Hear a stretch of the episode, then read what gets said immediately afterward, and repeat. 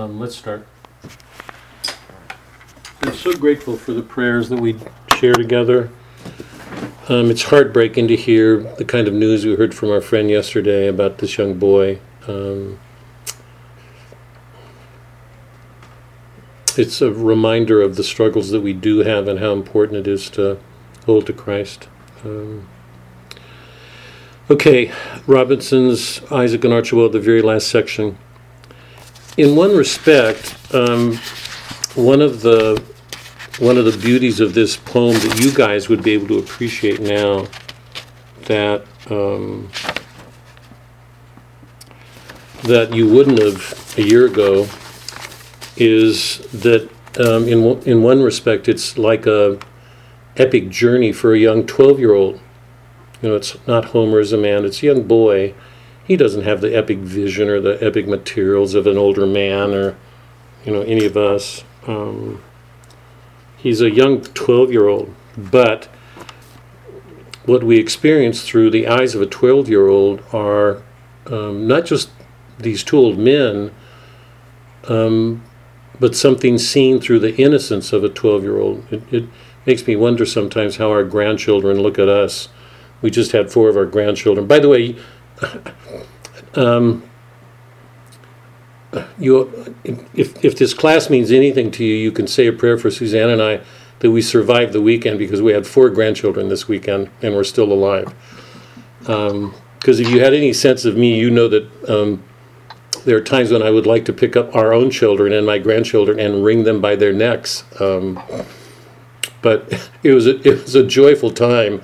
We're always glad to have them. I mean, it's just, but it it's a it's always something of a trial, and it's not less so the older we get. So it was a genuine joy. They they bring life to you when you're getting older, but they also wear you out. so anyway, it's curious to think about how a 12 year old or a 14 year old would see his grandparents, you know, because there's so much he doesn't see. Um, and that's part of the irony and the beauty of this poem that it's it's told from the perspective of innocence. This young boy has read Homer, he's read the Bible, at least that's the way he's presented, so that he sees these two old men in terms of the romance that's opened up through the Bible and um, literature. So let me let me pick up with the um, with the end of the section we read last time, and then we'll finish tonight. And I'll just I'm I'm not going to make any comments. I think what I'll do is just um, turn it over to you and ask for any comments you have. But I can't believe most of you, Connie, you're too young. You're too young. Um, but the rest of us will appreciate this because of our because of our age. Connie's going to get on me pretty directly here if I'm not careful. Um, remember in the end of the last section, um, I think it was um, Archibald, or no, Isaac, who says to the young boy, Remember this. It's like Hamlet's father saying, Remember me. It's also what Christ says when Christ says, Do this in remembrance of me. It was one of the great themes we took from Boethius and anamnesis that we carry forward some experience of another life, an earlier time. So the past is not dead to us. It can't be to a Catholic. It cannot be to a Catholic. However painful the past is, however painful it is, whatever wounds it carries, we are asked to carry it forward and redeem it. That's our charge. That's from Christ. So Isaac says, But I'm old and I must think of them. I'm in the shadow, but I don't forget the light, my boy, the light behind the stars. So I'll pick up there at the end of the last section.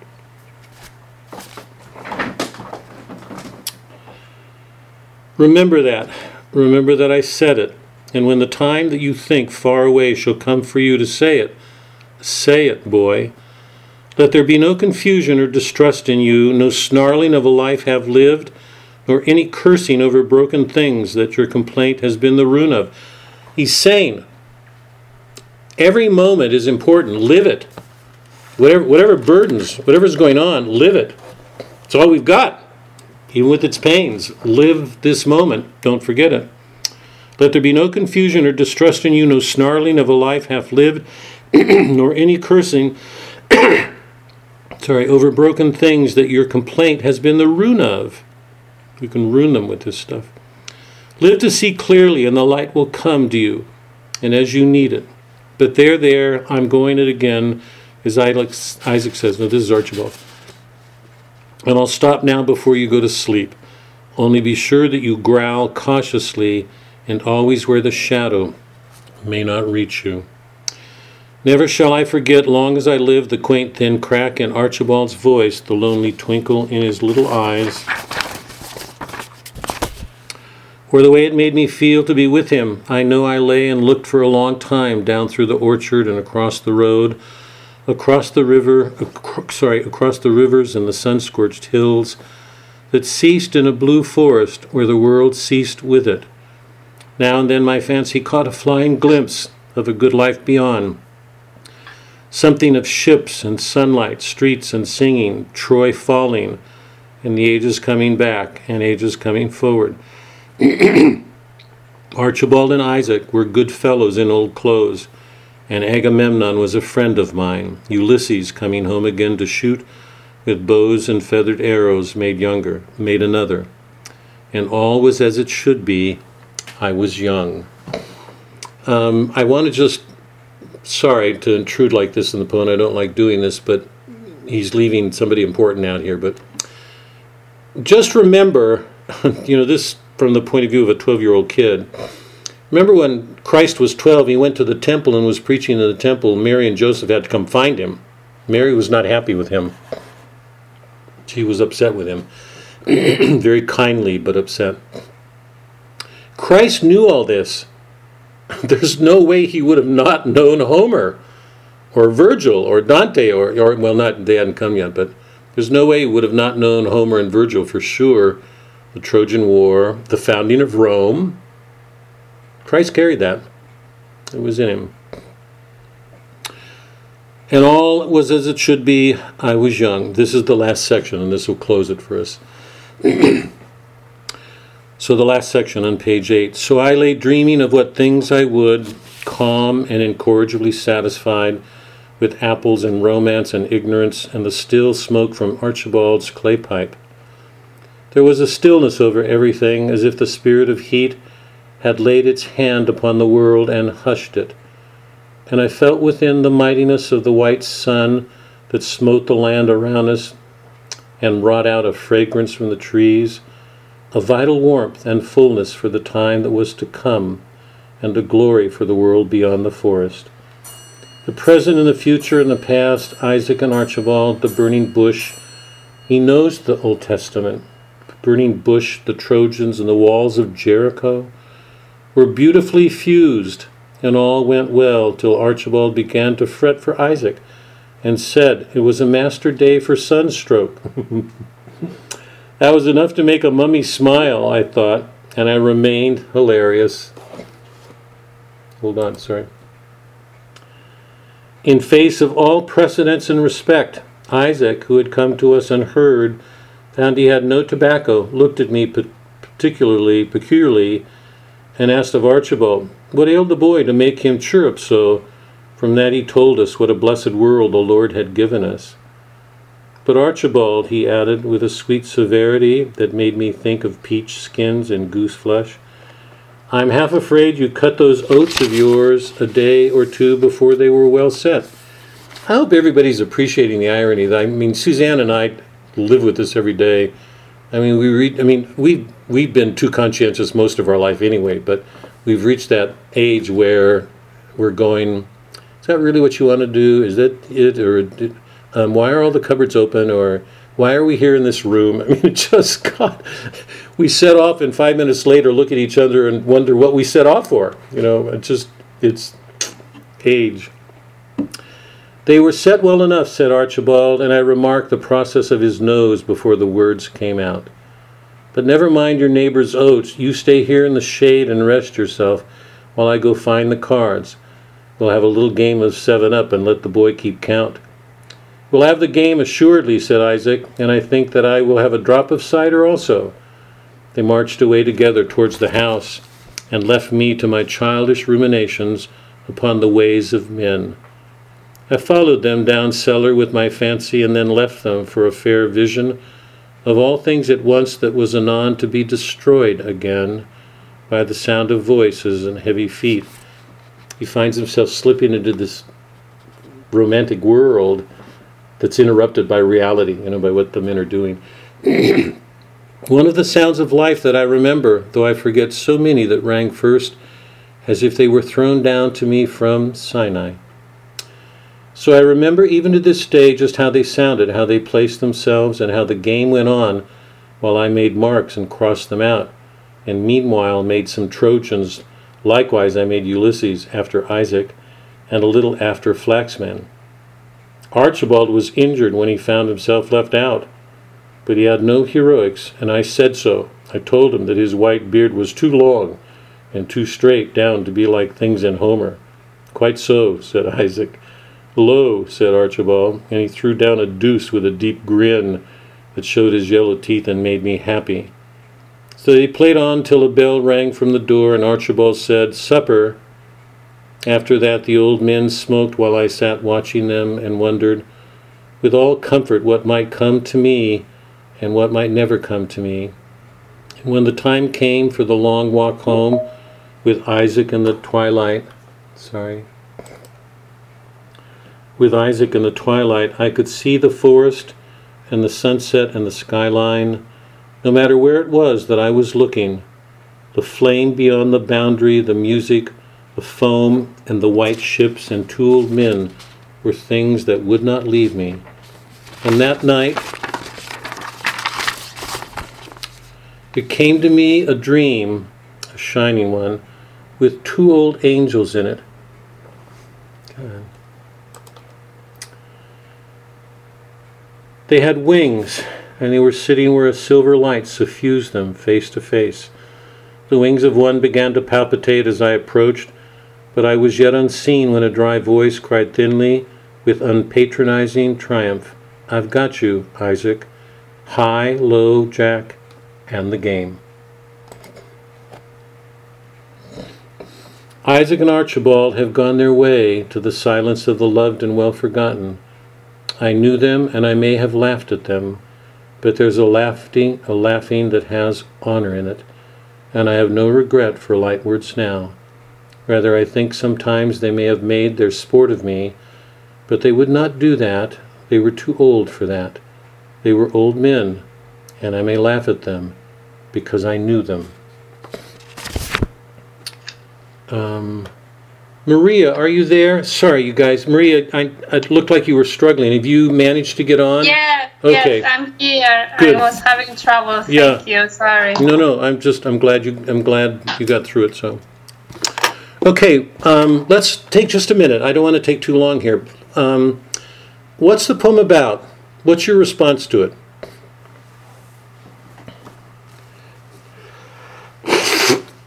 If you take the action as a whole from the beginning, when the young boy sets out with Isaac on the walk and then meets um, Archibald at his place, and they go down to the cellar and have this draught of cedar and Cider. cider, and you get you get you get um, these descriptions of the two old men and the the subtle gestures they make when they're aware of each other. They're they clearly are looking out for each other and still sort of fussing. Each one is saying if there's something wrong with him, without either one of them seeing that there's something wrong with themselves too. It's you know it's sort of comic. But anyway, what's your response to the poem? What's What's it about? Um, it's a it's a long narrative poem. It's not as short as most of the poems we read.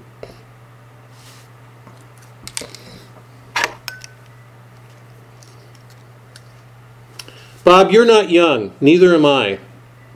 It's a poem about a young boy looking at old men. What's what's? Do you have any response to it? Did did you enjoy it or not? Or I enjoyed it, but I need a young man to help me with it. sorry, sorry, I can't I can't fulfill that role. I'm not sure.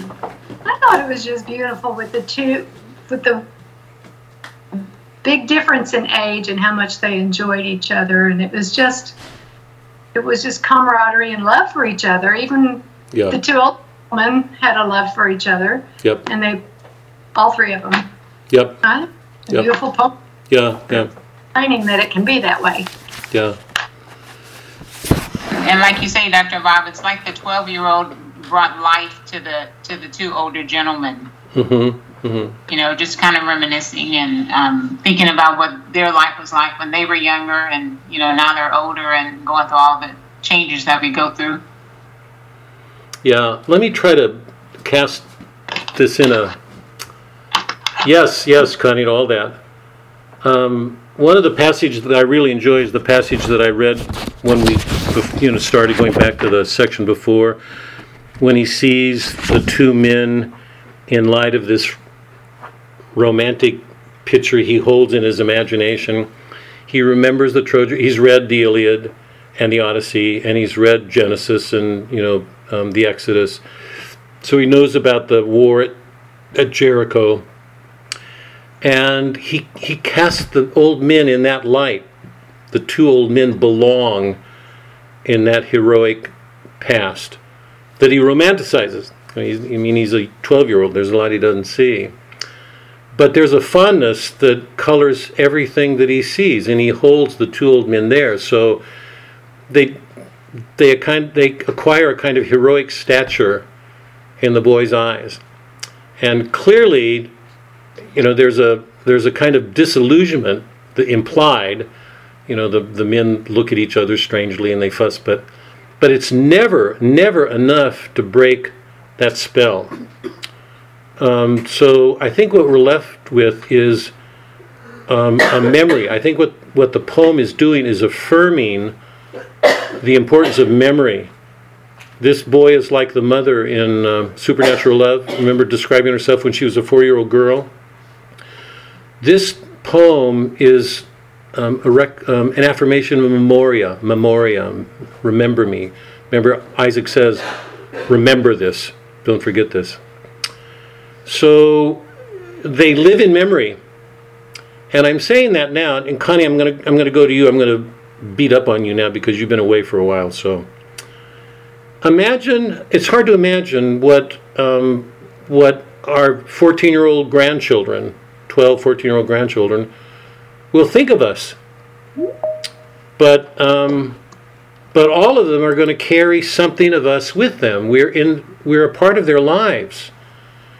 And I'm sure that there will be qualities to us that they will romanticize. You know, they will make larger than life.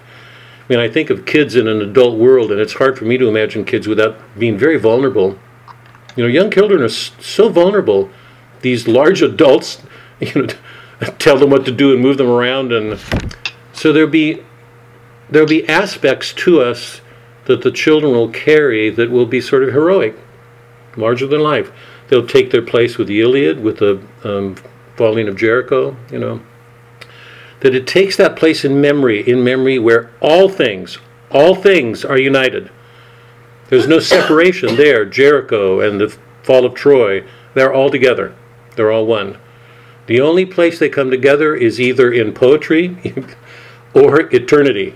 And the good poets are the ones, you know from my reading, the good poets are the ones who help us get there, whether it's Boethius or Homer. Or... So, one of the beauties of the poem is the way in which these things exist in memory um, for a young boy. And I'm saying that because all of us are of that age, we're, we're like Isaac and Archibald, we're going to be leaving. But even, even if we leave with some sense of things we may not have done or hoped we had done or didn't do or whatever, children will hold us. We will continue to live in their memories even when we're gone. So one of the one of the ironic tender the beauties of this poem it seems to me is the tenderness with which the boy holds on to those memories. The death doesn't end everything, even though everything is pointing towards death, you know, and, and as the poem moves towards its end. Any other thoughts? Any other thoughts? I hope that's consoling. You know. I, I, yes. Oh, sorry. Sorry. Go. This, they've been together for eight or ten years. he's been visiting with these two gentlemen, And I can see it as something that they've talked about all along, whether he's read these books or they've told them the stories of the Odyssey or Yeah, the, the Old Testament yeah, stories. yeah, yeah, yeah, yeah, yeah. big bonding thing between them. Yeah. Yeah, no, I think you're right, Karen. Yes. Yeah.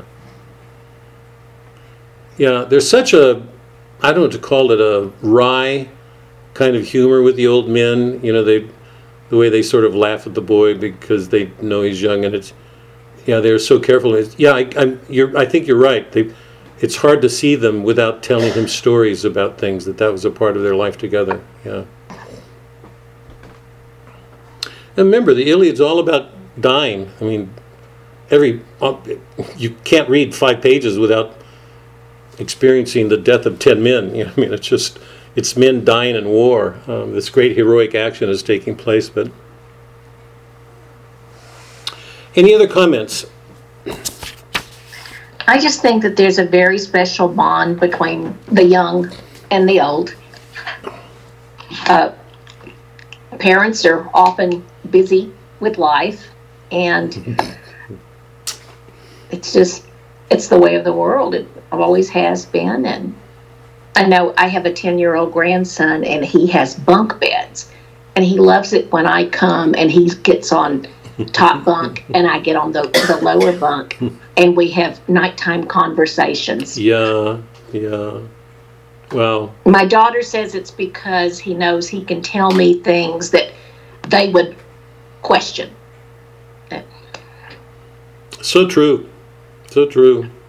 It, you know, it's one of the sources of real grief for me that we live in a world in which grandparents are not more immediately involved in the family. They get put in homes, and there, I, I just there's a, such a. I, I'm thinking a lot about this because it wasn't a part of my life growing up as a kid, but seeing somebody, you know, I was a stronger person when I was younger, and the kids grew up with that. But I'm, and both of us, Suzanne and I, are pretty resourceful people, but we're so past an age of that. You know, we're aware of weaknesses and um, that we didn't have when we were younger, and I'm a little bit sorry the kids don't see that. To to be present to watch somebody age, and to to look at somebody that, that you used to see in terms of strength, not strong anymore. And I, I can remember four or five years ago, we Jonathan's a coach at um, Jesuit basketball coach, and um, and I it's been years since I I mean my balance has been getting worse and worse for years, but I can remember going down the stairs very slowly, holding onto the railing in the in the uh, gym, you know, step by step. I mean, it I just have to be super careful in a way that wasn't true ten years ago. And Jonathan said something to Suzanne, and it made me aware that he was aware that he was seeing his father age in a way that shocked him. I'm sorry that's not more a part of our family that that young kids grow up aware that there's a that there's a mortality. We are so present oriented. We live in the present so much. We don't see age. We don't see death. Um, we don't see weaknesses. And I'm I'm sorry, kids don't grow up more with that. I, I was enjoying your description, Anne, because we used to tell stories. I think I told you this before. This group, um, when we had the kids a lot when they were younger, before they you know were getting older and had their own activities, and but I used to tell them stories every time they were. o- It became a routine. And a part of, if you knew me in storytelling, you could imagine because I would do everything I could to make the stories as frightening as I could. And I'm not, I'm not kidding. I wanted the kids to be scared. I want our children to know that there's some things in this world to be frightened of. And they would be comic. And sometimes the kids would just roll over in laughter. It would just be hysterical. And some years later, um, at one point, I don't remember if I told you this, but they were at home, and one weekend they asked Jonathan to tell them a story. And Jonathan started to tell the story, and all of them howled. And they said, "That's not the way to tell a story." You do, you don't want to you do not want to lose older people. God, they, because you're absolutely right. There's so much we can bring, you know, to a family that that parents cannot. We couldn't have done it with our own kids. There's no way we could have done it. Anyway, I agree. Completely agree. Okay. Any other comments before we put Robinson away? What was the name of the, what was the name of the movie, Doc? Secondhand Lions or Lions. Secondhand Lions? Have you guys heard the movie or seen the movie? Heard of the movie or seen the movie Secondhand Lions with um, Robert Duvall and Michael Caine. Michael Caine? When we finish, Not, sorry, go ahead. I've heard of it, but I have not seen it, and I'd like to. Yeah, I, we're going to rent it now. I mean, several of the people from the Francis group last night responded after we finished this poem, saying it so much reminded them of the of that movie. So apparently, it's a really good movie, and everybody enjoyed it. In fact, a couple of the people said they'd forgotten how much they enjoyed it, and they were going to watch it again. Um, so, okay, um, let's let's start. We've got several things to do with Chaucer here. I want to start with a couple basic observations. Um, and some of this is going to seem remedial, I think, to you guys, but um, I'm going to do it anyway. Um, let's see a couple of things before we. In our first meeting with Chaucer, we read The Knight's Tale, and we talked about the importance of the tradition of chivalric love, of, of amour courtois, courtly romance. It was one of the major love traditions in the Middle Ages, and it was passed down to us in the modern world and changed in the modern world. But in the Christian Middle Ages, the, the virtue par excellence, the greatest virtue, was love. We've gone over this before countless times. The great virtue, you remember, of the pagan world was law, justice. That's true for Plato, it's true for Homer, it's true for Virgil. The great virtue was justice, being in accord with a divine order. That God created this great order. That's true for Genesis, it's true for Exodus, it's true for the pagan poets. God created this great order. Justice was being in attune with it, um, being in accord with the lawfulness of that order and in ourselves. There's an order to the soul. We live in a modern world that denies all that. So justice is man made. But the great virtue of the ancient world was justice, to be in accord. In the pagan world with Homer and Virgil, it was true in the Old Testament. God created this order. Um, the call to man was to become one with it. God gave the commandments to Moses to help man understand something of that nature, what was asked of man. When Christ came, he, you know, that he made problems, I think, more complicated because what he did was fulfill that law, but through a love that was divine. So he brought a reconciliation between those two orders, between the pagan world and the Christian. We were asked to fulfill the world in justice, but to bring a mercy to it that was divine, that we're not capable of without his help. Um, so the great the great virtue of the ancient world was um, justice. The great virtue of the of the medieval world was love. Um, in the Knight's Tale, Chaucer is giving us um, a reworking of the pagan founding with Theseus. And in that founding, you know that what's asked of all the people is a selfless love. Arcite, Palamon, um, Emily all have to learn to put their passions, their emotions away in the love of another. So, what he does, in a sense, is baptize our founding. He goes back and recreates it, retreats it. And in that, what he, he's showing us what we should be doing. That our call as Christians is to take the past and work to redeem it, to answer its sins. Even if we carry on our own sins, we're, we're struggling to carry the past with it to help make it better. So the the Canterbury Tales open with the Knight's Tale, and immediately saw in the next two tales, the Miller's Tale and the Reeve's Tale, that there's a, a decline, a descent. So we move from a heroic treatment of amour courtois, courtly romance, courtly love, to a parody of courtly love, because we see in what happens in the Miller Tale when the young couple make love and John, the old man, is asleep in the tub, and in the um, Reeve's tale when the two men um, jump on the, the daughter and the wife and make love to them, and the two women are only too happy to oblige. We're seeing a parody of courtly love, so that we move from a world of courtly manners into a more ordinary world where where people are less mannered, um, less decorous, less gracious, um, a little bit more physical, a little bit more. Um, um, aggressive. Um, in the stories that we're going to look at tonight, the Pardoner's Tale and the um, Friar's Tale and the Summoner's Tale, w- we are descending into a dark world. So Chaucer's treating the whole range of our human nature. We've gone from something noble to something parodied into what we could call, from our work in Dante, infernal comedy. Because in, in two of the tales that we're reading tonight, um, men are damned or appear to be damned. The, the, the woman damns the, the summoner, if you remember, and in the pardoner's tale of the three men, the three men kill each other. They murder each other.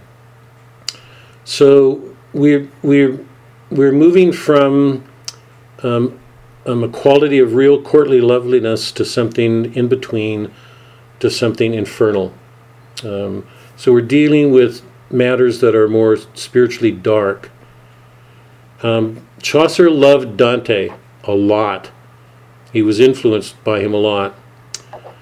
So, two things to keep in mind here at the outset. One is Chaucer is covering the whole range of our human nature exactly the way Dante did, but he's doing it in the context more, more, um, more consciously um, in terms of love, because love is the defining virtue of the Middle Ages. Um, that's one thing.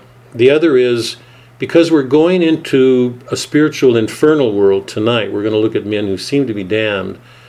Um, I, I want to raise a question about genres um, because it's we've been touching on it, but it, I think it's really important. Remember when we read the Divine Comedy, we started with the Inferno, and everything in the Inferno was infernal comedy. Purgatory we could call purgatorial comedy. The Paradise is paradisal comedy. Um, there's nothing tragic in the Christian world. Nothing. So genres change with the coming of Christ. The major genre before the coming of Christ was tragedy. There was some comedy. Aristophanes wrote amazing comedies. But tragedy really defined the world. Christ's coming changed that. Um, and I want to take a minute with that because it's so important to see this. Dante's work was comic, so is um, Chaucer's. In two of the tales that we'll look at tonight, men are damned or seem to be damned, and yet Chaucer's treatment of them is comic. Why is that so? Why is that so? Anybody want to venture an answer? We've got Boethius now, so the answer should come a little bit more readily. Um, it won't to people who've not read Boethius, but we have. Why is it funny? Why can Chaucer treat damnation in a comic way the same way Dante did? What did Christ do to change genres?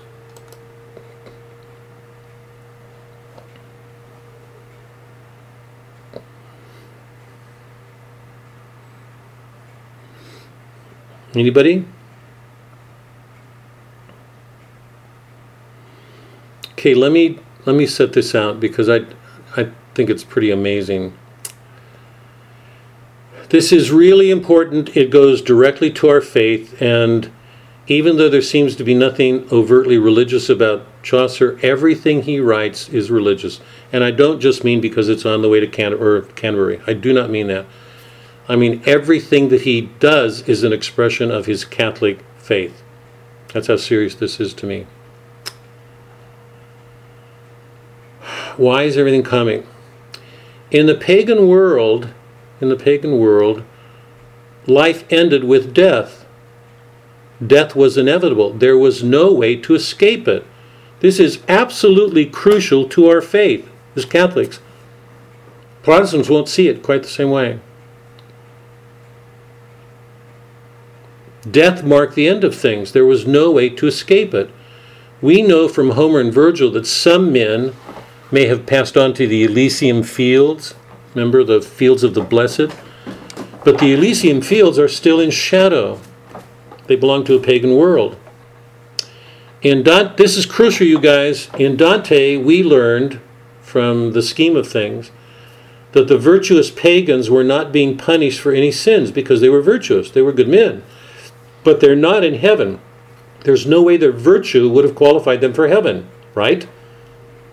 Virtues, I mean, heaven is a supernatural condition, it requires a supernatural help.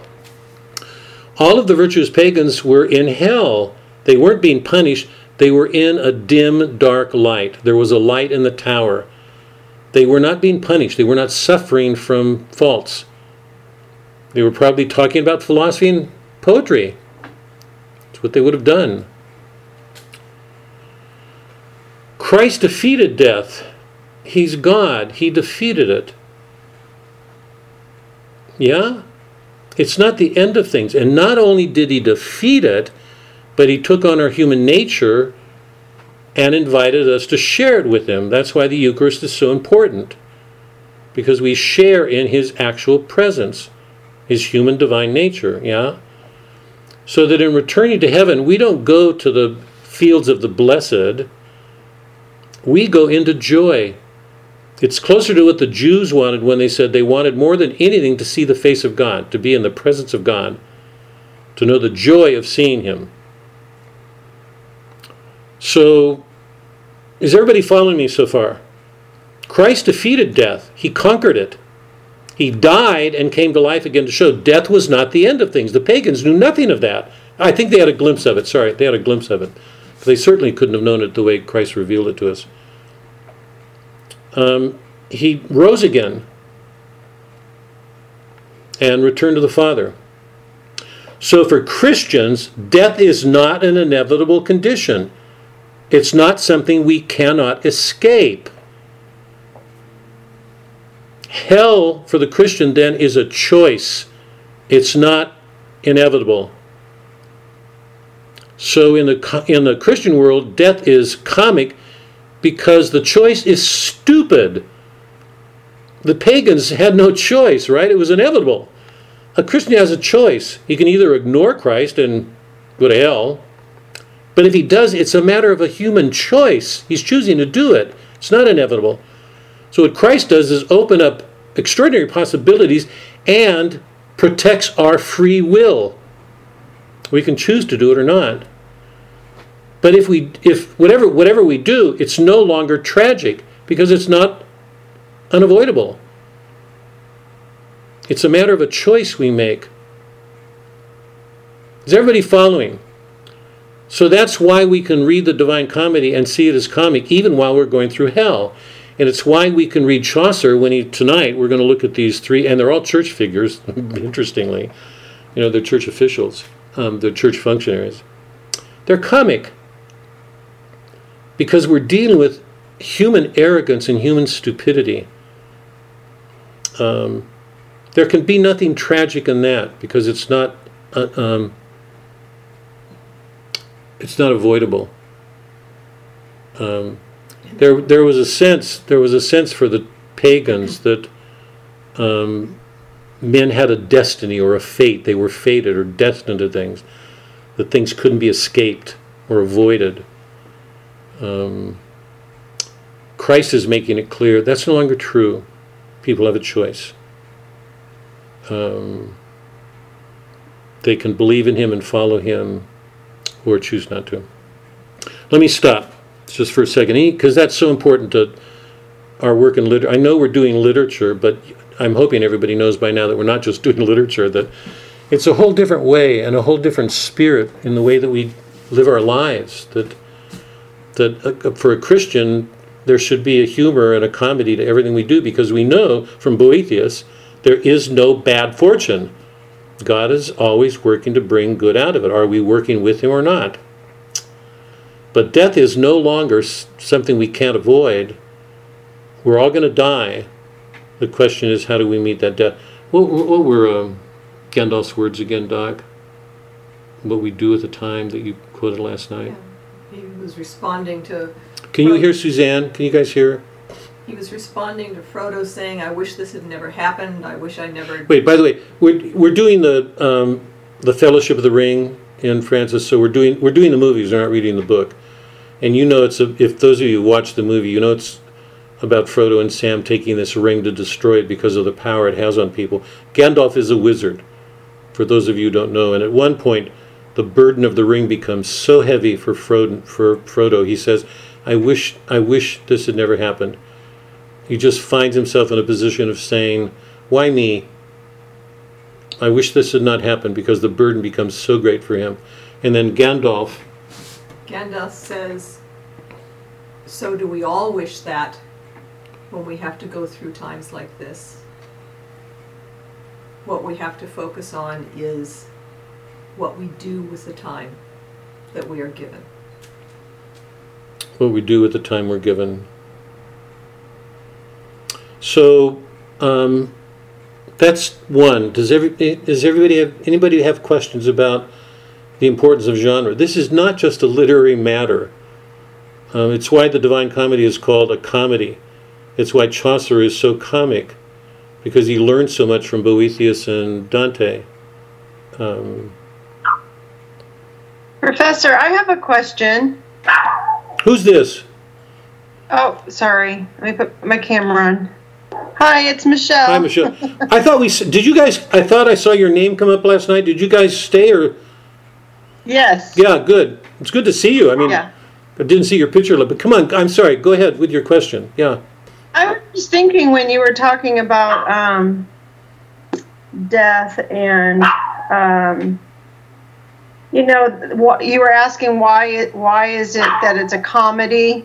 You know that um, and so I was thinking about like how strange it is now like like people just don't even want to acknowledge the devil or hell.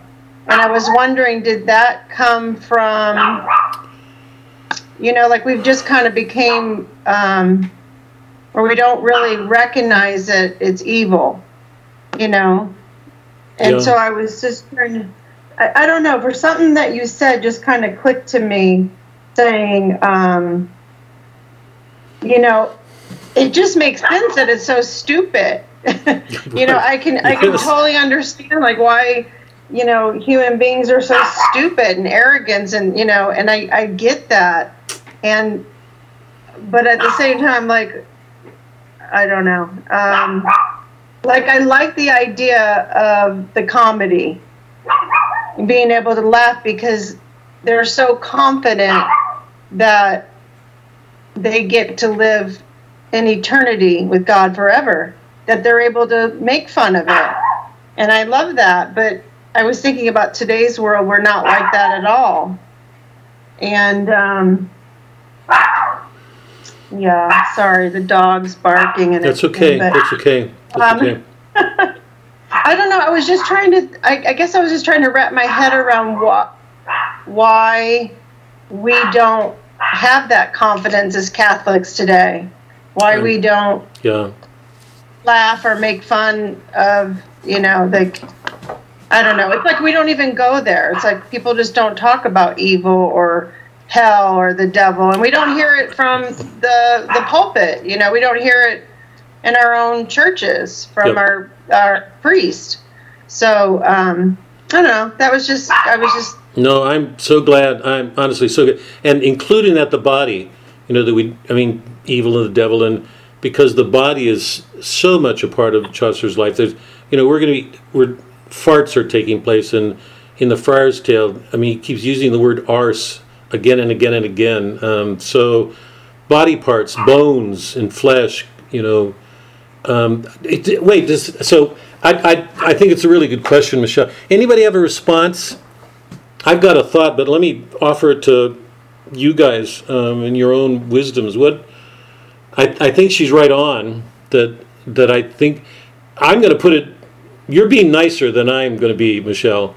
Good, good. And I'm sorry, Melanie's not here to say this because I would say the same thing to her. I, I hope she listened to this. Um, um, wait, where was I going?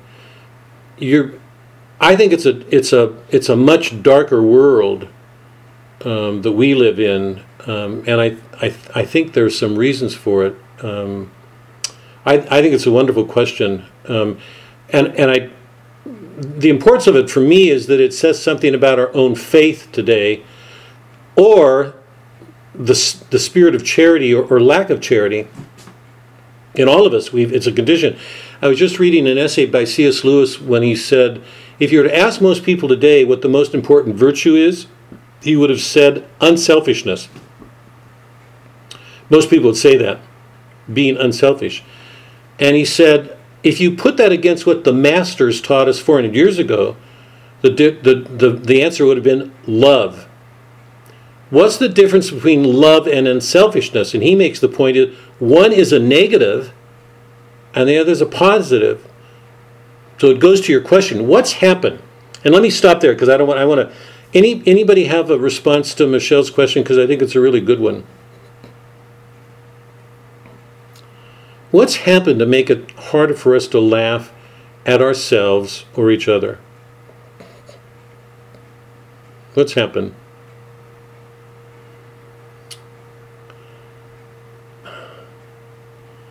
Maria, where are you? I need your help.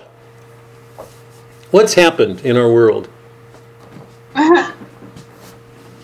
Sorry, I haven't been reading the, the book. Could you repeat the question, please? Well, Michelle's question is that if I can try to rephrase it, Michelle, that um, that we don't hear about evil anymore. We don't hear about things. We don't laugh as much.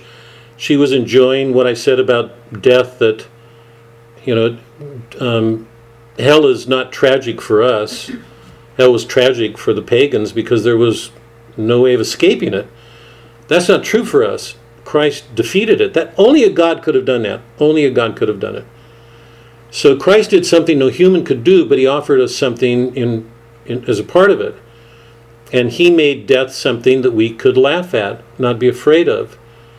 Um, so for us, death is not tragic the way it was for the pagan world. It's comic, and that's why Dante's poem is called the Divine Comedy, and it's why Chaucer's works are all comic. Tonight we're going to look at three stories that are, two of which have to do with damnation. Men, men seem to be damning themselves. But Chaucer treats them in a funny way. How can he do that? And Michelle was enjoying that, I think, and saying, What's happened? Because we can't do that anymore.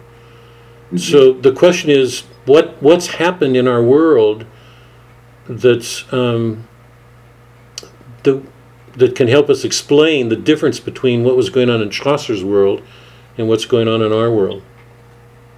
Do you have any thoughts on that, Maria?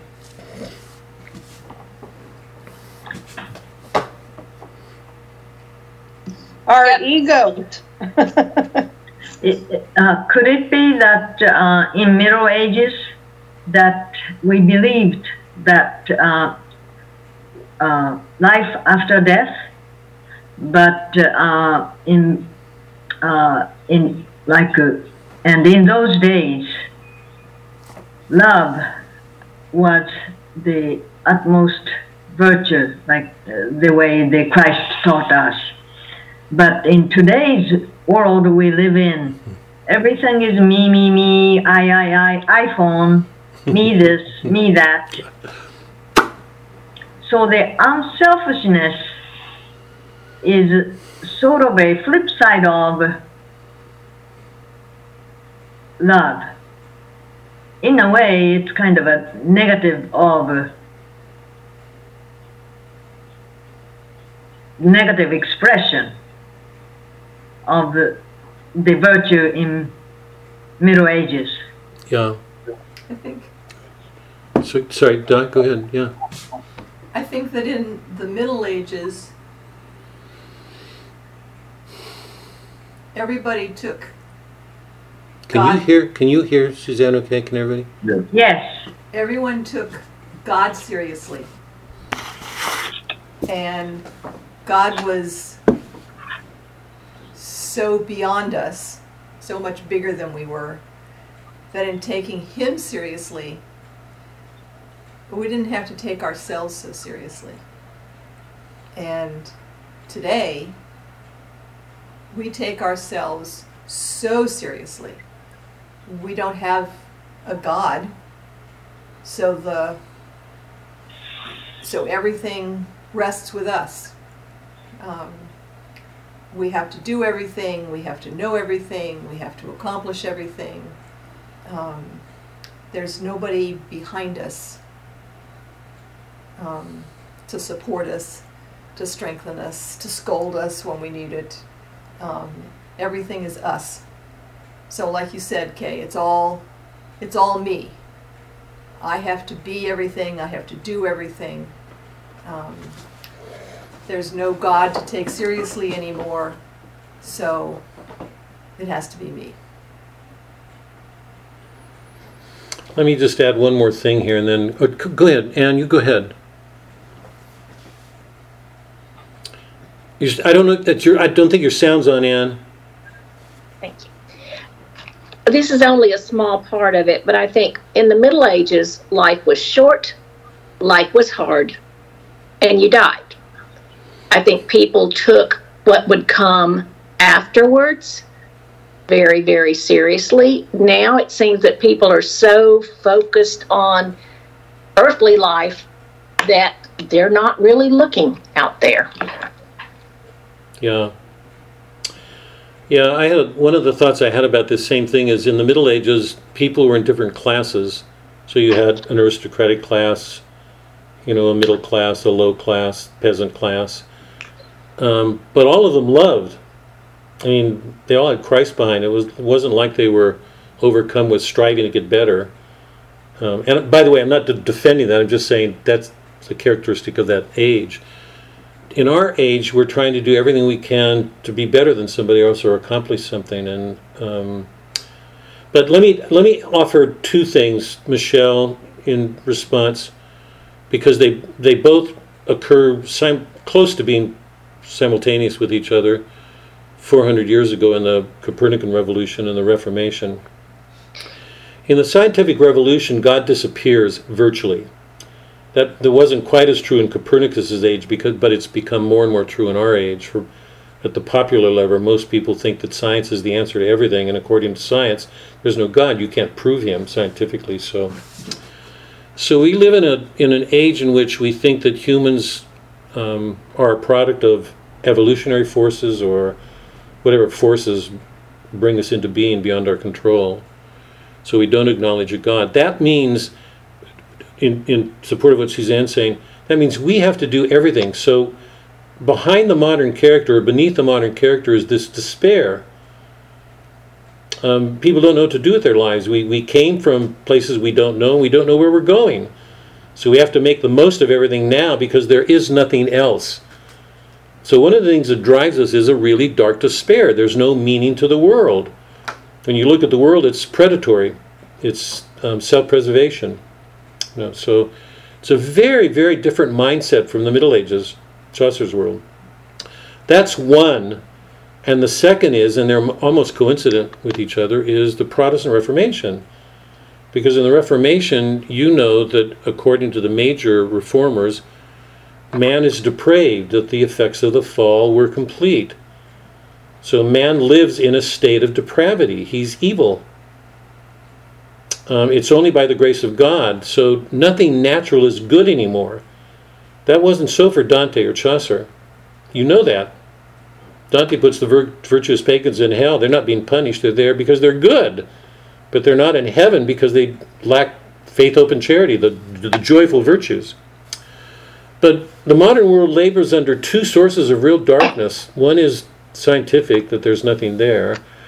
And I, by the way, I don't think most good scientists believe that. More and more scientists are arguing that there's a ground for belief in God, and it's foolish not to use reason to go there. But the popular idea of evolution is that we're just products of this, these mechanical forces, um, or natural selection, or. But the Protestant worldview is dark too. It, it, it, it takes the position that we're depraved.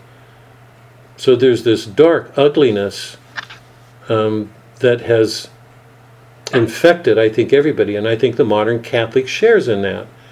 The, the, the Protestant view is Puritan. It hates the body. Calvin hated the body, Luther did, in, indirectly in so many ways. Calvin was explicit in his hatred. He sees the body as a bad thing. That's why I think John Paul's The Theology of the Body was such an important work. The modern grows up looking at the body in disgust. It's a foul thing. Um, so there, we we live in a world um, in which there are the mind the mindsets with which people look at the world are much darker. They start out much darker. There's no God. There's a despair. Um, if we're if we're evil, I mean, just I, I imagine this. I think I, I can't believe I haven't said this to you. Imagine growing up in a Calvinist household where you're taught to believe that some people are predestined to damnation. How do you know that you're not among the damned? That's the Ahab story. That's that's what Melville is dealing with in Moby Dick. Ahab is he can't he's outraged that anything that inhuman could take a hold of a person. That you start with the belief that some people are damned. That's not a very attractive view of God that God would, before people even had a choice in the outcome of their lives, they were already predestined to damnation. That to me is one of the most inhuman views.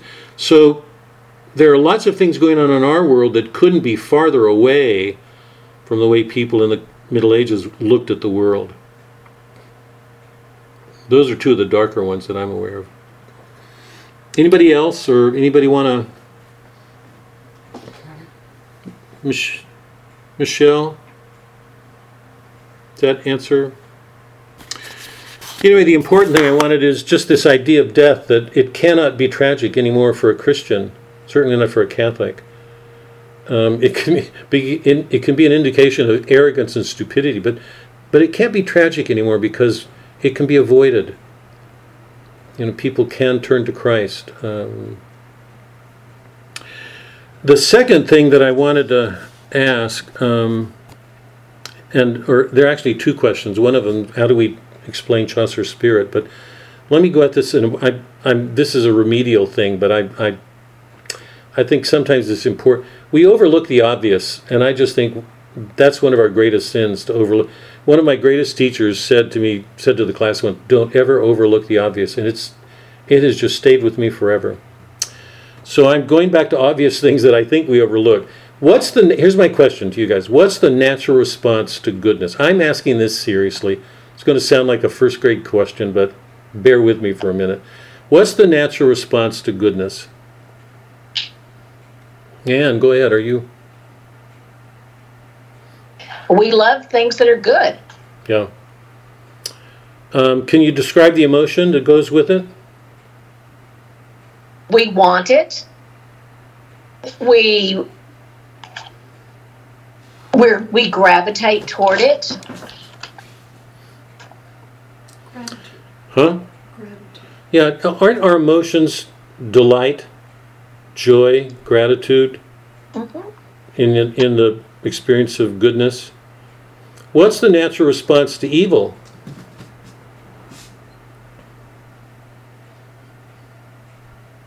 Disgust.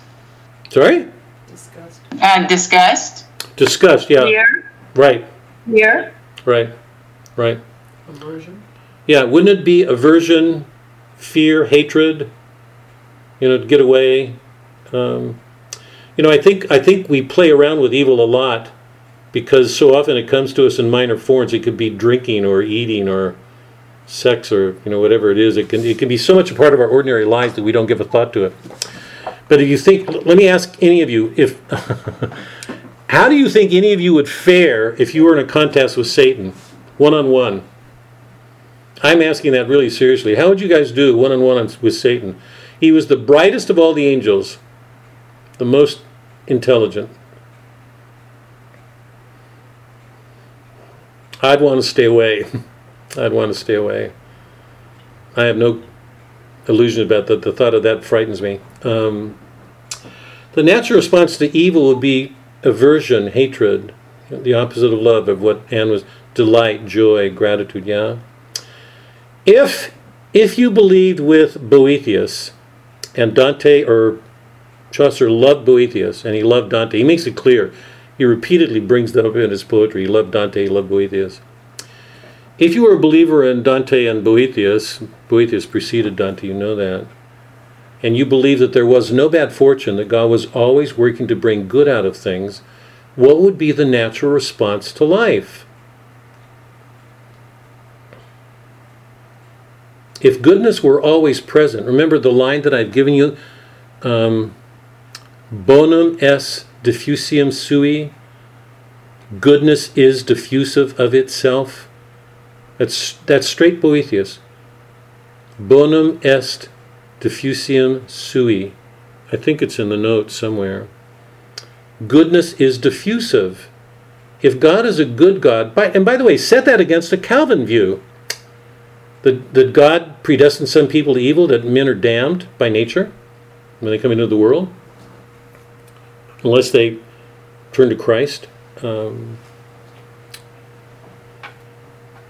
if goodness is pervasive, if goodness is diffusive, if it's always at work, what would be the natural response?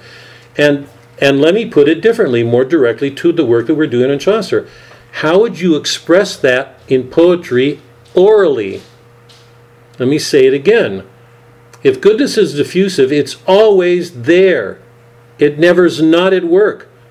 God is always next to us in some way. Always. That's our faith.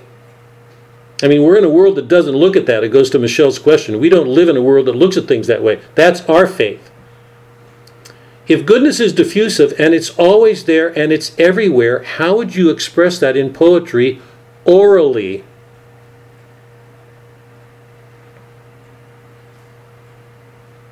Come on, you guys.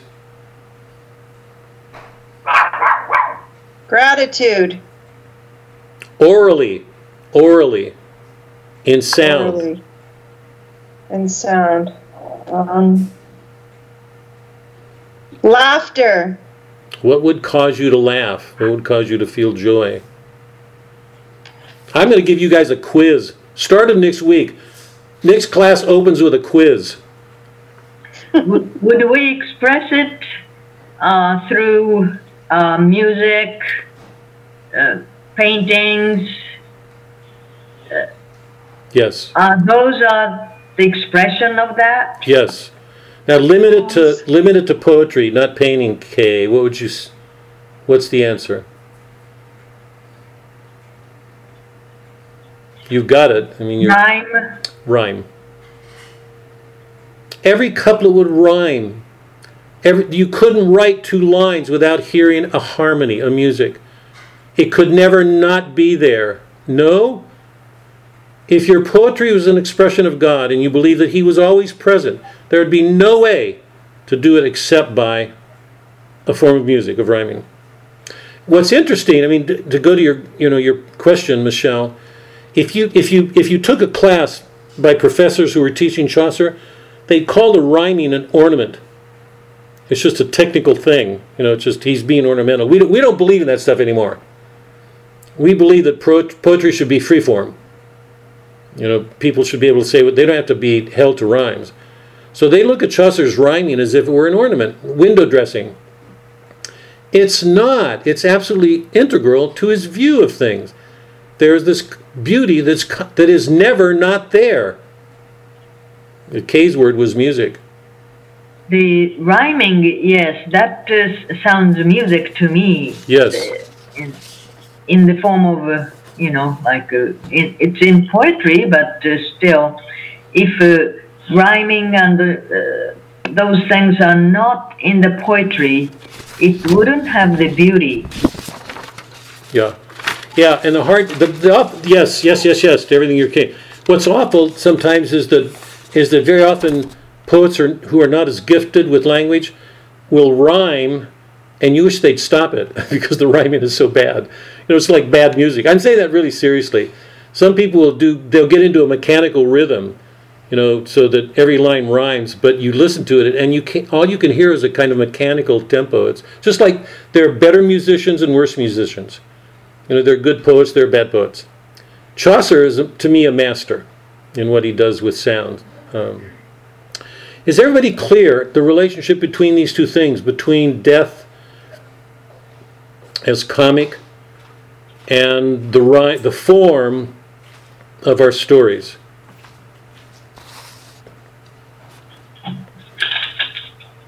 Yeah, okay, any, any, any questions or comments or observations? I just have a comment. Um, did, did you, do y'all remember the sequence from Sunday's Mass? For, um, body and, the holy, you know, the body and blood of Christ? The sequence that they did in Mass, it was so beautiful. It, it rhymed. Oh, And it reminded me, uh, you know, you, you sent that email on poetry and heaven, and I'm like, well, there it is. oh, is that that, is that that the note sequence, where I was talking about yes. the language in heaven and poetry that, Yes, yes. yeah, yeah, yeah, yeah, yeah, yeah. Yeah. Well, when when our um our choir they sang it this Sunday, I mean it, it rhymed to a T and it was it was beautiful, and it just reminded me of the uh, conversation with uh, that we were having through the email. Yeah. But I'm like, well, there it is right there. It's it's perfect. It sounds like it could be in heaven. What mass were you at, Connie? Uh, we went to nine o'clock. Nine o'clock? Um, I have it right here if you want to hear it. No, let's go because we're short of time. I'm, I'm trusting you guys. You guys are welcome to go on, but let's. I'm so behind right now. Suzanne's making gestures at me, and I'm I'm so in trouble right now. Um, Forty lashes. what do you say? 40 lashes. For it's not enough for me, David. Not enough for me. Um, okay. Um, everybody, everybody, okay? What's the natural response to goodness? What's the natural response to evil? Michelle's question was right on. What's happened to our world? Um, we we've been we've grown up in a world that has a much darker way of looking at the world than the world the medievals grew up in. So we have to face something they didn't have to face in some ways. It's all the more reason it's important that that we um, have our faith. I think it's also really important that we be able to bring a reason to defend our faith. That remember the great call of our church is to bring faith and reason together. And the scientific world doesn't do that very well because it faith is not a part of its world generally. And the Protestant world doesn't do it because it disparages faith. Or sorry, disparages reason. Um, okay, um, let's take a look at the at.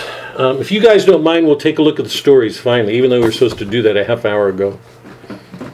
We may have to come back to these stories. we may. I'm not sure that we'll get through them tonight, but um, that's okay. Okay, we. I earlier I mentioned the fact that that in one sense, Faulkner. Oh, here. Sorry, Chaucer. God, I keep doing that. On. Um, let me ask you this one. That was the third of the three questions I was going to ask. We're not going to get to the stories tonight. Um, actually, we will, but what's Chaucer's? How would you characterize? Wait, no. Let me start. This is a, a question that I've been struggling with a lot lately in my life. It's a troubling question for me, and Suzanne, just coincidentally, was raising the same question herself last week. Um, and I, I put it to you guys in the letter, the note that I wrote you. I don't know if you all got it, but or looked at it.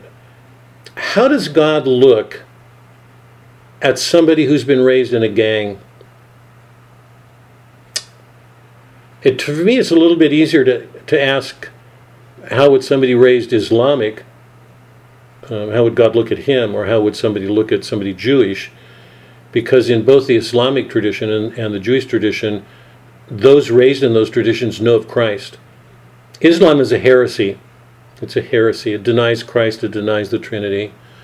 Judaism, is schismatic. It, it denied the divinity, the, um, the messianic character of Christ. The Jews are offended that he called himself a god um, because he's not the image of the Messiah that they expected. So both of those religions know of Christ, they know of him, and have turned in one way or another. lots of the world doesn't know. A lot, a lot, a lot of people in the world do not know about Christ. Let's say you grew up in a in a an impoverished area. I mean, I mean, there may be Christians living around you, but everything around you takes the form of gangs or violence or shooting or quarreling or divorces or violence or a young kid grows up in a world like that. Let's say he kills somebody. I'm trying to I'm trying to make this as dark as I can. How does God look at that? The reason I hope you're all with me. The reason I'm asking that question is we're going to deal with three three stories in which people are damned or close to being damned. Two of them for sure. The summoner is damned to hell and the, and the devil takes him to hell. And the three murderers in the pardoner's tale seem to be damned. They damn themselves. So Chaucer's not skirting anything, he's not avoiding anything. I mean, to Michelle, to go to your question again, these men commit evil acts and are going to pay the penalty for it. But my question is it goes to the question I asked earlier. Chaucer treats these figures in comic ways. How, how would God how, how would God look at somebody growing up in a gang? Because he had nothing better around him. What's the spirit with which Chaucer treats all of his stories, no matter what's going on, and why that spirit? Is that clear? Characterize Chaucer's spirit, no matter what he's do, dealing with, even if it's damnation. And how can he bring that spirit to a whole range of characters, a whole range from the knight to the summoner and the friar and the pardoner? What's that spirit? How would you characterize Chaucer's spirit? Positivism. Can flesh flesh that out, Kay? Can you flesh it out? He seems to uh, allude a uh, rainbow at the end of the story. Each story. Yeah, I would say throughout the story myself, throughout the story, not just the end. It's just um, anybody else. Doc, Sorry. characterize the spirit, Of Chaucer. No matter what's, no matter what. So he's not just dealing with a knight who's very noble. He's dealing with characters who look like they're damned. What's his spirit and why? charity, love, Characterize it. Flesh it out. Why? um, because he doesn't. He doesn't. He leaves judging to God, and and he finds humor in the foibles and weaknesses of men, even those who are even those who are wicked, who get their due. Yeah. Why can he? Well, it would. I would agree with Suzanne. I mean, I would say the the spirit that characterizes Chaucer's work more than any poet we will ever read is charity and faith. He has this wonderful comic sense of humor, and let me let me try to ask the question so there's an edge to it. Why can he have that concerning men who are damned? I mean, we've been asking the same question from a variety of different ways since we began. Why can he treat men who are damned comically?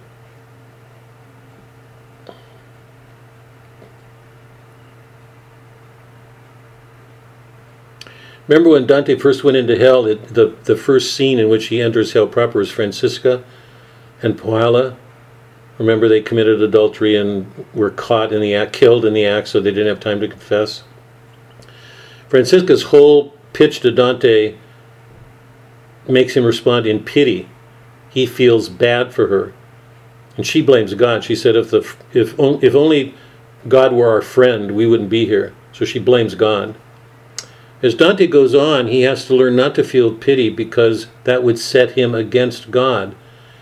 If a man committed an injustice that earned him damnation, would it be wise or good to support him, to approve of him? Would it be just or loving? No, Why? because it's going against God. Because it's going against God and all the goodness that we're asked to do. whoever put himself in that position did it by a choice. Um, to feel sorry for that person is indirectly going against goodness. That was one of Boethius's arguments. It was really important for him to protect man's free will because he said, if you don't, if you don't, if man doesn't have free will, it makes no sense to give him rewards or punishments because nothing he does will deserve one or the other. They just happen. The whole question of desert, what a man deserves, whether it's punishment or rewards, depends on the choices that he makes. Um, when a man does something bad, it's not good to support him. It's not helping that person and it's not being with God. So Chaucer can laugh um,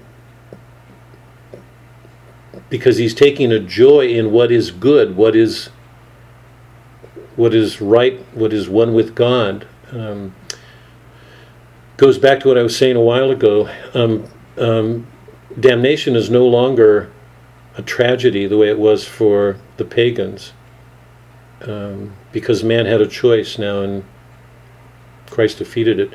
Maria, go ahead. Do you have a question or a comment?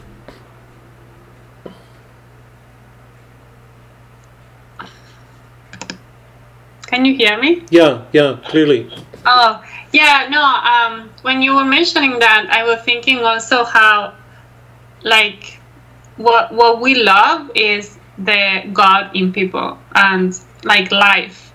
And so when people just like, go to hell, they are like that's the, the that's the true death like because there is not that life that god is not there anymore. And so we are not uh, called to love outside god.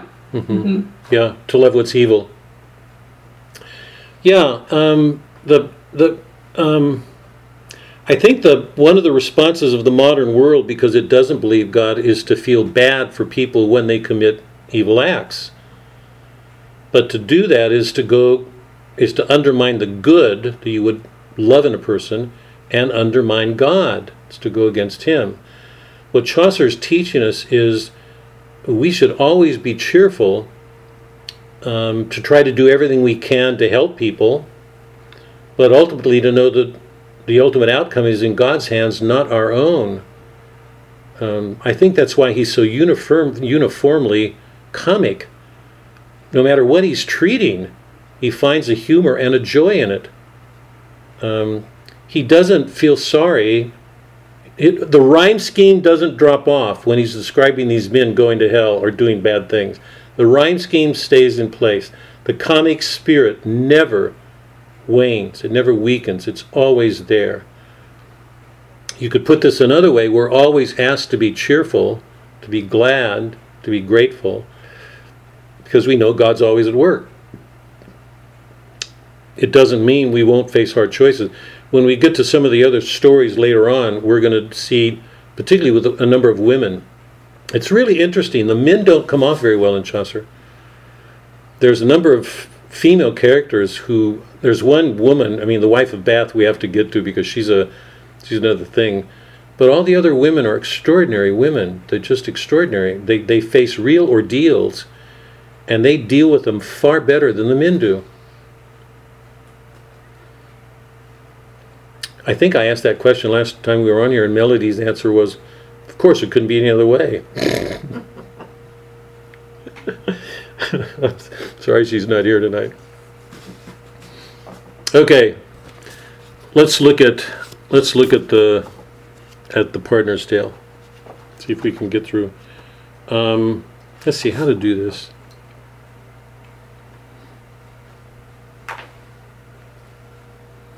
Yeah, let's because I don't. Let's take the pardoner's tale on page. In my book, it's um, I. If you've got the newer copy, it's page two forty one. What's the older copy, Doc? Two sixty two. Two sixty two. Um, on page 239, the physician just finished his tale. It wasn't one I asked you to read, but in this tale, the physician tells the story that he took from Livy, the Roman historian, who tells the story of a father whose daughter was an extremely beautiful creature, and a judge was so taken by her that he wanted to possess her himself.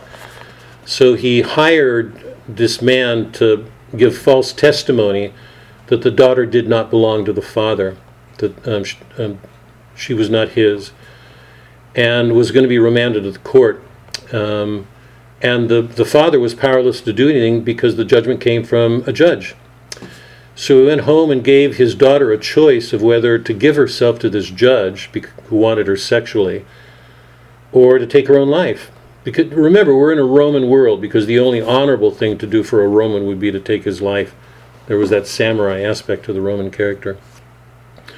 The girl decides to take her life, so the father beheads her and takes her head back and gives it to the judge. The crowds are so outraged that they imprison the judge. He hangs himself, and the man that he hired to give false testimony um, is going to be killed, but the father, in an act of mercy, spares him and, and exiles him. It's an interesting story in many ways because it's Chaucer again going back to a pagan story by Livy, the Roman historian, but Christianizing it because justice is done. The judge did a horrible thing, but a mercy is given. Um, the father had every right to take that man's life. He was um, implicated in the death of his daughter, but he lets him go in an act of mercy, exiles him. Um, on page 239, here's the response of the host. I, so I want to. We're getting to the pardoner's tale, but this is one of these interludes, these exchanges that take place be, between one one of the pilgrims and another. So the host responds in this way Our host began a violent tirade. God's nails and blood, he said. Alas, poor maid. What a low blackguard. What a treacherous judge. Death to all lawyers that will bribe and fudge. I'd like to put that sign up today over our legal system. Um, pardon, pardon my interjecting politics into this, but death to all lawyers that will bribe and fudge to trap you, be they judge or advocate. Well, the poor girl was killed at any rate. Alas, her beauty cost her all too dear. Just as I always say, it's pretty clear that handsome gifts that fate and nature lend us are very often those that least befriend us. Notice the rhyming. This is a grievous moment. The, the, the host is enraged, and there's rhyme. And we talked about this with uh, the Knight's Tale at the end with um, um, Palamon and Arcite's funeral because the rhyme doesn't stop. What if Chaucer had put away the rhyme and just had the um, the the host express his words in real rage? We wouldn't have the humor, or the or in case we would not have the music, the harmony. So even here, what Chaucer is showing us is there is some goodness in man at times when he's expressing outrage or anger or you know, um, mourning and a funeral, whatever it is. Go down below on 240. Um, by corpus bones, I'll need a dose, I fear, or else a good wet draught of malted ale. If someone doesn't tell a cheerful tale, I'm lost in pity for that poor girl dead. Come on, old chum and pardoner, he said. Tell us a funny story. Break a joke. Right, by Sir Runyon, but I'll have a soak first of this pub, I've got a thirst to slake. So they're going to stop at a pub to get a drink and a meal because the story has been too taxing for everybody. Um, go down. Um, granted, he said, but first I'll have to think. I'll ponder something decent while I drink. So, having had his ale, he's prepared now to, to tell his story. And, and you know that in the pardoner story, um, he's, he's telling a story of um, of three men who get drunk and um, who who in their arrogance um, want to take on death. So they set out to kill death, and they come to this old man and ask, insult him with their words, and ask where death is. And the man points them to a tree, and they go to the tree, and they find all this gold. And they send the youngest man into town to get food while they ponder what they're going to do with this discovery. When the boy sets off to go to town, his first thought was, now I can kill them and have the gold for myself. And the two men, by, um, back by themselves, are saying, Um, let's kill the boy when he gets back so we can split it. So all of them are taken by greed. And um, you know that what happens is that they all die. The two men kill the boy, stab him when he gets back, and they drink the wine with the poison in it that the boy put in it. They all die. So the, the pardoner's tale opens with the pardoner giving a sermon on greed and avarice and all the sins um, and the motives behind them. This is straight out of Dante. 245. Our dear Lord's body they will rend and tear as if the Jews had rent him not enough, and at the sin of others every tough will laugh, and precisely the dancing girls, more pretty ones, come in, shake their curls with um, youngsters selling fruit. That is, the men are going to go in, they're going to get drunk, um, they're going to be um, leching with women. Look how the drunken and natural lot. So they're going back. So he's going back to sources to give authority to the argument, the sermon that he's making. He's he's making a sermon right now. Look how the drunken and unnatural Lot lay with his daughters, though he knew it not.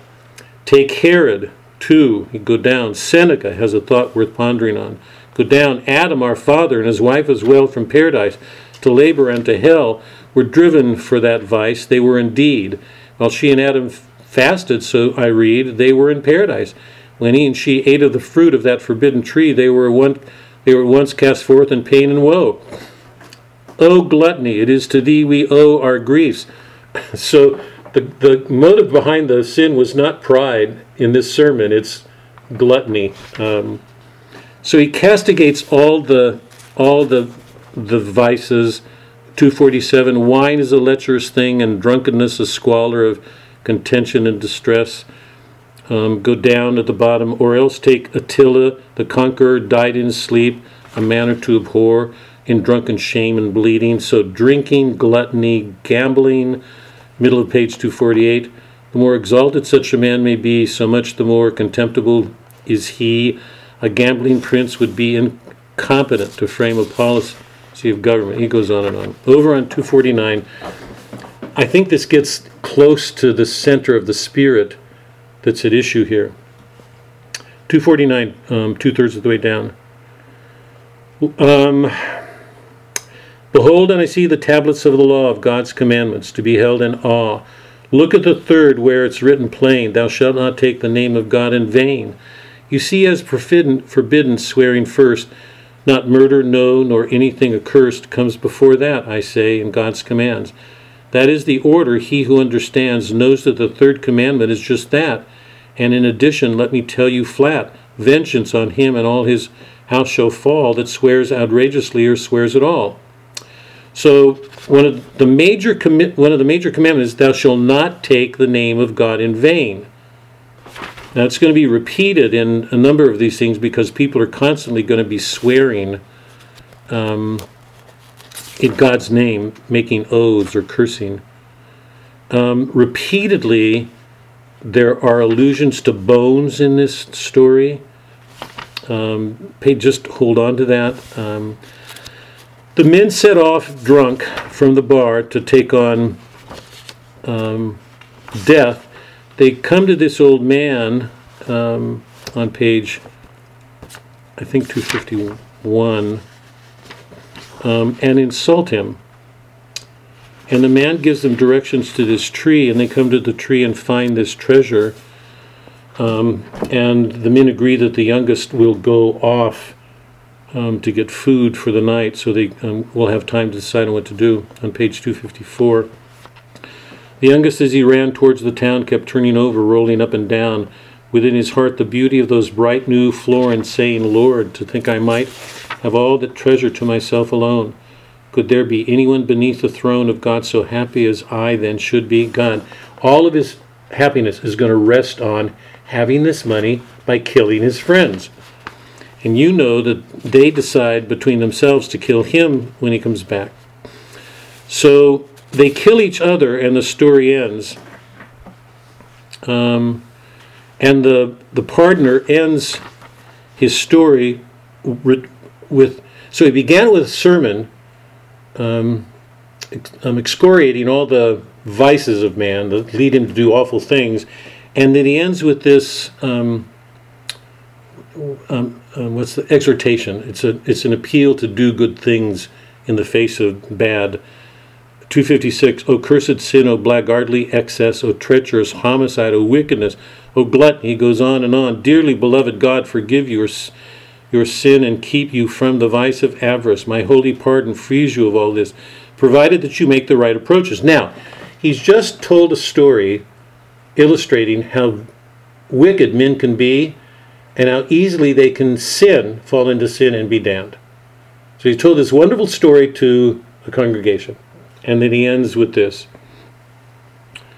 My holy pardon frees you all of this, provided that you make the right approaches, that is, with sterling rings and silver brooches. Bow down your heads under this holy bull. Come on, you women, offer up your wool. I'll write your name into my lodgers, so into the bliss of heaven you shall go. For I'll absolve you by my holy power. You shall make offering clean as the hour when you were born. That, sirs, is how I preach. Jesu Christ, soul's healer, I, the leech of every soul, great pardon and relieve you of sin, for that is best, I won't deceive you.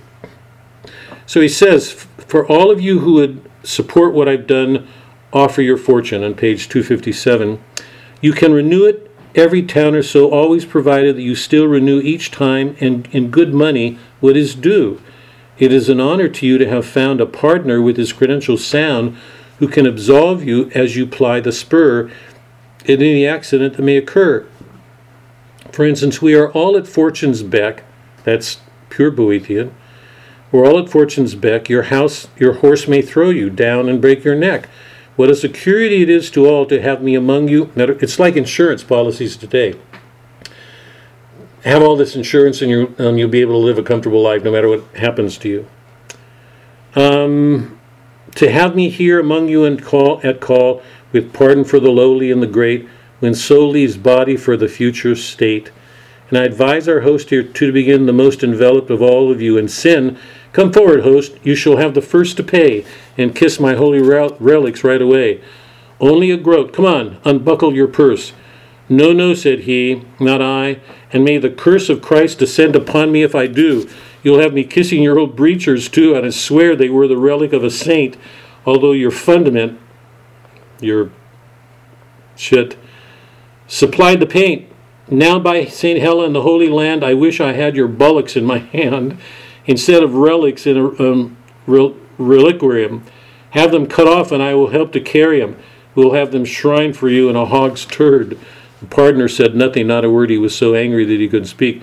Well, the two are ready to go at it, and suddenly um, the knight intervenes. He comes between them and he makes them uh, make up. Now, master pardoner, peek up, look cheerily, and you, sir host, whom I esteem so dearly, I beg of you to kiss the pardoner. Come, pardoner, draw near, my dear sir. Let's laugh again and keep the ball in play. They kissed, and we continued on our way. So, um, and we know what's going to happen. Um, the each of the men Nix, the friar, and then the Summoner are going to tell stories against each other because they're so offended by what the story tells of their profession. We're going to have to wait till next week on this. But here's my question Characterize the pardoner um, as a person of the church. Um, characterize him. Seriously. Remember, but by the way, pardoners were given authority by the Pope to be able to pardon sinners um, with indulgences. Is one of the things that drove Luther so nuts and that led to the Reformation. We're on, we're on the the shadow side of the Reformation. We're already approaching the reformers in this. Chaucer's looking at really serious things here in the pardoner and the friar and the summoner. Characterize the pardoner. He's a shady character. He's quite shady selling indulgences. Yeah. Although that has happened in the church before, but um, yeah. Connie, can you flesh out shady? What's he doing? Can you flesh that out some? Well, he's greedy. He's greed. Um, got a lot of greed in him. You know, he just wants the money. Um, taking the, you know, telling these poor people that their sins will be forgiven, and it's just, it's just a shame, really. Yeah. Yeah. And the center, the center of his theme is avarice and greed.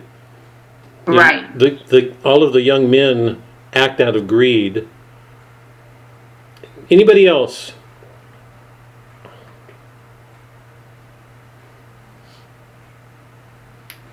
He's not very ashamed of it. I mean, he puts it right out there. He says, I tell the same sermon everywhere I go, and I always collect the money. That's why I do it. Um, it's not like he's trying to hide anything. Doug, what do you make of? Did you all hear Suzanne? What do you make of that? What why is? What do we say about that? Or what? Any of you any have any thoughts? You all agree? I mean, I, I'm assuming everybody will agree. He's pretty upfront. It's not like he's hiding anything. Um, what do you do with that? Why? Well, he's proud. He's proud of his position, and he's proud of how well he's done by it. Um, he doesn't have any fear of God, that's for sure. Yeah. He's a good storyteller. By the way, I think I told you this before. We, we haven't done Flannery O'Connor, we've done it in St. Francis, but one of Flannery O'Connor's statements, she's Catholic, deeply, deeply Catholic, is beware priests, because so often priests are um, wolf in sheep's clothing. And, you know, I mean, the scandals in the church should make that, you know, that, I mean, I think part of the problem is lots of people go to church wanting reverence and expecting reverence from a priest. When they learn that there's a scandal, lots of people deny it, even in the face of evidence. They just don't want to believe a priest could do anything bad. So their first inclination is to cover up. It's like covering up in a family, enabling. So the the the what's the word? The corruption in the church in the last decade has been tremendous. The pedophile has gone on it unchecked. Um, Bishop Barron wrote a wonderful little track on it, talking about the importance of recovering the church and answering the corruption because too many priests were implicated in it. I mean, he pulled back, the, the church has pulled back the cover on its sins and exposed lots of priests. So, what is Chaucer doing? Um, what would be the effects of this on an audience? Well, hopefully they'd be scandalized. Yeah. I, I mean, I think one of the things is to is to. Uh, he's amazing. He, he in these three figures, all church figures, we're going to see men who are absolutely hypocritical. Dante would put them in hell at the level of hypocrisy. Remember, that was at the level of fraud. This guy is upfront, ex, um, acknowledging it, and still is unabashed in asking for donations for help. And we know people will give it. So Chaucer is exposing some of the faults in the church. This is so important to see right now. We're not we're not at the at the Reformation. Chaucer does not attack the sacraments or the dogmas of the church. He leaves those alone. This is absolutely crucial to see. The the the, the reformers did.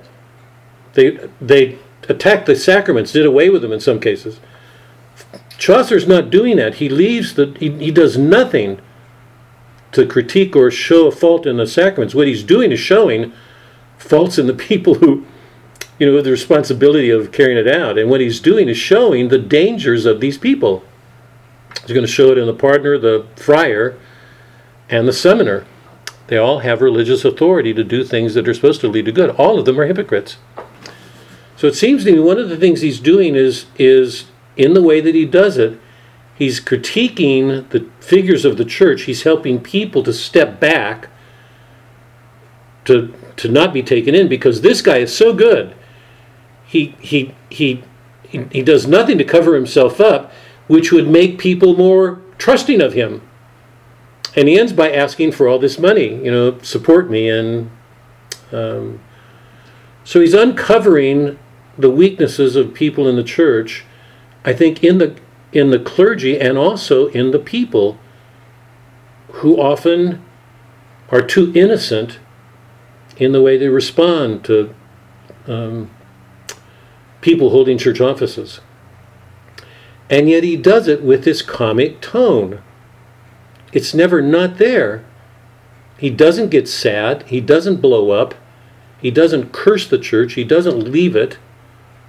Where would you go? There's no place but Christ to go. The Protestant will form a new church. And once they see the corruption in that, they'll form another one, and then another one, and then another one. Um, um, there's no place to go. But Chaucer, Chaucer is scathing in his, I mean, he's so good at, at showing the subtlety of some of these church off people who hold the, these church offices. Any comments before we we have the Friar's Tale and Summoner's? We'll do that, and um, if you'll just keep on with the reading, I think we're going to do the women afterwards. But let's plan to do these. Uh, I think the wife of Bath. We have to get to her. But any any comments or thoughts about some of the things we've talked about tonight?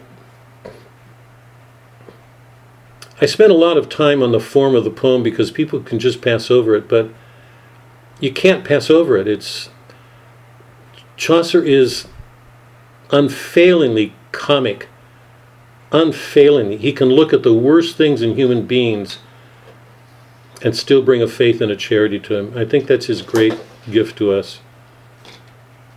There's nothing he does that isn't done in faith and charity, in humor. Amazing, just amazing.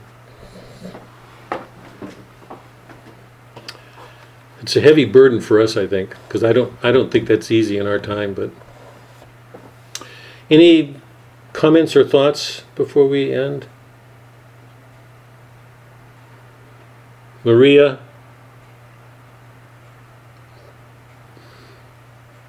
Maria, how are you finding Chaucer?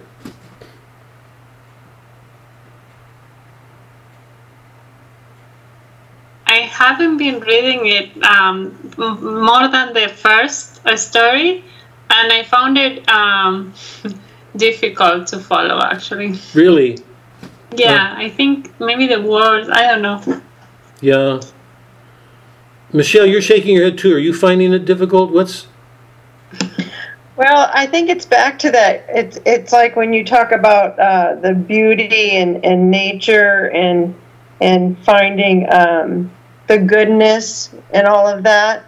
I think that um, if we didn't grow up with that and we didn't study or know poetry, like even reading that sequence that Connie was talking about in Mass, it, it is something I think that just kind of goes in and out. It just kind of like it just because we don't discuss it yeah. or it's just um, it's not natural. It's just if you're not brought up the way um, poetry was in all this literature that you've you've given uh, a sight to, you know, that we get to experience now um, for the first time in my life. Um, I, I mean, I don't think I could even express how beautiful words can be. I don't know. It's just it. It's just hard. I I I get Maria like, how do you even, you know? It, it's sometimes hard to comprehend. Yeah. You guys, I hope you're feeling that when we come out of class having looked at a work, you feel like you've got a better hold of it. Um, I mean, we didn't spend the time I wanted on the stories. We will next time. There are these basic principles to me that are the sorts of things you can easily overlook, and I don't want to overlook them. That's why it took so much time. But I'm assuming that when we go, like as we did with Dante, when we go through passages and cantos, and when we go through the stories here, that some of the confusion or questions will clear for you guys. Um, yeah. Okay, and and and all you. Sorry, somebody, somebody. I was going to say, this is Connie. I was just going to say, thanks for that wonderful explanation of, of death and how it's not a tragic, it's a comic. And the way you explained it is just amazing. I, I will keep that forever for sure. Yeah, yeah. It does remind me in the Bible where it says, "O death, where is thy sting?" uh, Connie, you are right on. You are. Abs- Yeah. That's why I mean that. Those are lines from Herbert and Donne because they took them from the Bible Uh huh. um, and moved them into their poems. Um, Right on.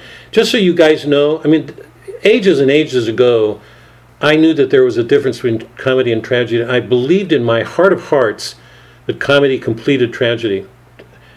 Nobody would have shaken that belief from me, but I could not have explained it.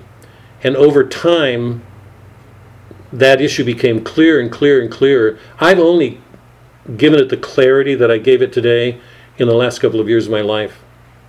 I believed it, I knew it. I don't think I could explain it as, as well as I've done because that that's a recent clarity for me that it, it's so it's it's so obvious once you see it. It makes me surprised I didn't see it 20 years ago, but I didn't. Um, but I believe it absolutely in my bones. Dante's comic, so is Chaucer. We've lost some of that spirit, and I really believe it has to do largely with the scientific revolution, and even more importantly with the Protestant. That we live in a dark, dark world. Um, it's we grow up in it. I mean, what you're describing, Michelle. So, I'm really glad to be doing Chaucer because he's just such a great lift. Uh, um, he, he, he reminds me. I, I read him with a spirit of chastisement. I mean, it, I, I, it, it's as if a voice is telling me, be a little bit more cheerful, be a little bit more glad.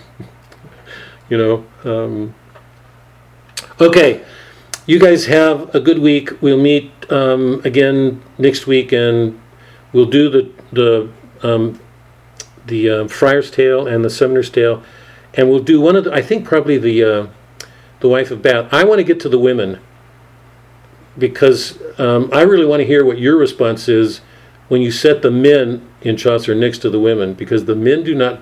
I, I'm, I'm, I'm sorry that Melanie's not here. It, and the answer is just not going to be because women are women and they're better, but but so obviously something's going on um, in Chaucer, and I want to look at that really closely. What, why that's so? That's that's a major question that I want to I want to take up with you guys. Okay, you guys have a good week. See you. Thank you. See you next Thank week. you. Good night. Bye. Bye.